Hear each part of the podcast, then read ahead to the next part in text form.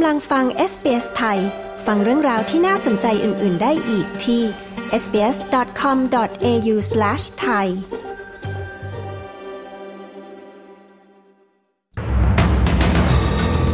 บ้านเรือนกว่า 35,000 หลังไม่มีไฟฟ้าใช้ หลังพายุไซโคลนแจสเปอร์ พัดขึ้นฝั่งตอนเหนือของรัฐควีนสแลนด์เมื่อคืนที่ผ่านมา รัฐมนตรีคลังออสเตรเลีย เผยงบประมาณที่เข้มงวด ไม่กระทบความสามารถของรัฐบาลในการให้ความช่วยเหลือด้านค่าครองชีพ ออสเตรเลียประกาศแบนการนำเข้าหินสังเคราะห์ เพื่อป้องกันคนงานจากโรคปอดร้ายแรงศาลอนุญาตปล่อยตัวชั่วคราว สสพักเก้าไกล วางเงินประกัน 5 0 0แสนบาท พร้อมใช้ตำแหน่งทางการเมืองเป็นหลักประกัน ติดตามสรุปข่าวรอบวันจาก SBS ไทย ประจำวันที่ 14 ธันวาคม 2566 กับกระผม วาริศหนูช่วย มาเริ่มกันที่สถานการณ์พายุไซโคลนแจสเปอร์ที่พัดขึ้นฝั่งทางตอนเหนือของรัฐควีนสแลนด์เมื่อคืนที่ผ่านมา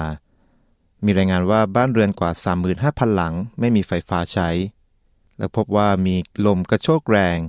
บางแห่งมีความเร็วถึง 140 กิโลเมตรต่อชั่วโมง ส่งผลให้ต้นไม้หักโค่นทับสายไฟในบางพื้นที่ ขณะนี้พายุไซโคลนระดับหนึ่งได้อ่อนกำลังกลายเป็นพายุโซนร้อน แต่อย่างไรก็ดีนายเองกัสไฮจากสำนักอุตุนิยมวิทยา ออกมาเตือนว่า พายุยังไม่จบสิ้น โดยให้สัมภาษณ์กับทางสำนักข่าว ABC ว่าสภาพอากาศเลวร้ายอาจคงอยู่ต่อไปอีกระยะหนึ่ง รัฐมนตรีคลังแห่งสหพันธรัฐออสเตรเลียจิมส์ชาลส์เมอร์กล่าวว่า การดำเนินการด้านงบประมาณที่เข้มงวดมากขึ้นนั้น จะไม่เบียดบังความสามารถของรัฐบาลในการให้ความช่วยเหลือด้านค่าของชีพ การเปิดเผยงบประมาณกลางปีเมื่อวานนี้ เผยให้เห็นรายรับที่ดีขึ้น โดยส่วนใหญ่ได้รับแรงหนุนจากกลุ่มผู้เสียภาษีสูง ทั้งบริษัทและบุคคลทั่วไป รวมถึงการเติบโตของค่าจ้างบางส่วน ขณะที่ภาคบริการสังคมบางกลุ่ม แสดงความผิดหวัง ที่รัฐไม่มีมาตรการเพิ่มเติมเพื่อจัดการกับความเครียดด้านการเงินสำหรับผู้มีรายได้น้อยและปานกลาง แต่นายชาร์ลส์เมอร์ให้สัมภาษณ์กับช่อง Nine Network ว่าการจัดการเศรษฐกิจอย่างมีความรับผิดชอบ จะช่วยลดอัตราเงินเฟอ้อได้ หินสังเคราะห์จะถูกสั่งห้ามขายและใช้งานทั่วทั้งประเทศในต้นปีหน้า หลังจากที่รัฐบาลในแต่ละรัฐรวมถึงดินแดนสหพันธ์ต่างๆ ได้ลงนามในมาตรการเพื่อป้องกันคนงานจากโรคปอดร้ายแรง การห้ามดังกล่าวนะครับจะมีผลบังคับใช้ตั้งแต่วันที่ 1 กรกฎาคมปีหน้า ตามข้อตกลงของรัฐมนตรีกระทรวงแรงงานในการประชุมเมื่อวันพุธที่ 13 ธันวาคมที่ผ่านมา รัฐบาลกลางยังได้ระบุอีกว่าการบังคับใช้คำสั่งห้ามนำเข้าหินสังเคราะห์มายังออสเตรเลีย ซึ่งเป็นส่วนหนึ่งของการห้ามในระดับชาติ ทิ้งท้ายกันสักนิดกับข่าวสสพักก้าวไกลไอซ์รัชนก หลังศาลตัดสินจำคุก 6 ปีไม่รอลงอาญา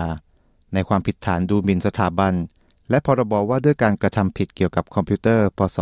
2550 ฐานนำเข้าสู่ระบบคอมพิวเตอร์ซึ่งข้อมูลอันเป็นเท็จ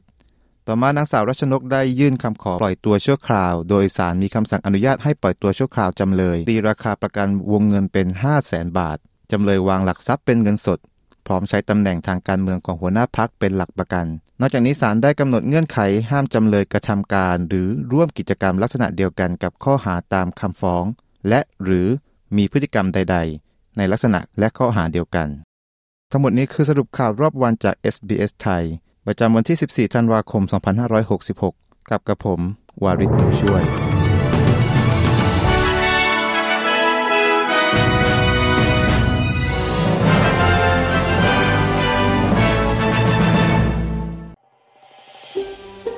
การฟังเรื่องราวน่าสนใจแบบนี้อีกใช่ไหม ฟังได้ทาง Apple Podcast Google Podcast Spotify หรือที่อื่น ๆ ที่คุณฟัง podcast ของคุณ